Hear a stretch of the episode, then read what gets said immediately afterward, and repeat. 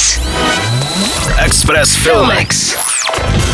Americký dystopický akční thriller Reminiscence s Hughem Jackmanem a Rebeckou Ferguson v hlavních rolích se odehrává ve špinavém podzemí Miami, které se ocitlo pod vodou. Vypráví o Niku Benisterovi, který svým klientům pomáhá odemknout ztracené vzpomínky. S příchodem nové klientky May se ale z práce stává nebezpečná posedlost a Nick během hledání pravdy o jejím zmizení odhaluje šílené věci a klade si otázku, kam až je člověk ochoten zajít kvůli těm, které miluje.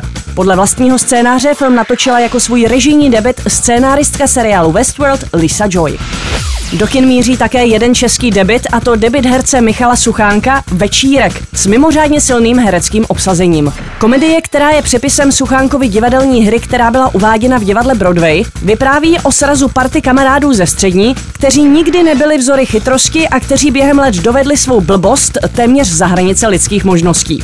Abiturientský večírek by se pravděpodobně nesl v duchu lehkého škorpení a vzpomínek, jenže místo dalšího spolužáka zazvoní u dveří podobný prodavač a přinese nečekanou zprávu. A to tu, že kamarád Bohdan Prasopes už nikdy nedorazí. Účastníci večírku se za mrtvým vydávají autobusem a během cesty se ukáže, že mluvit o skutečných pocitech je složitější, než se zdá. Před kamerou se sešli Jiří Langmajer, Karel Roden, Marek Taclík, Matěj Dadák, Nela Boudová nebo Tatiana Diková.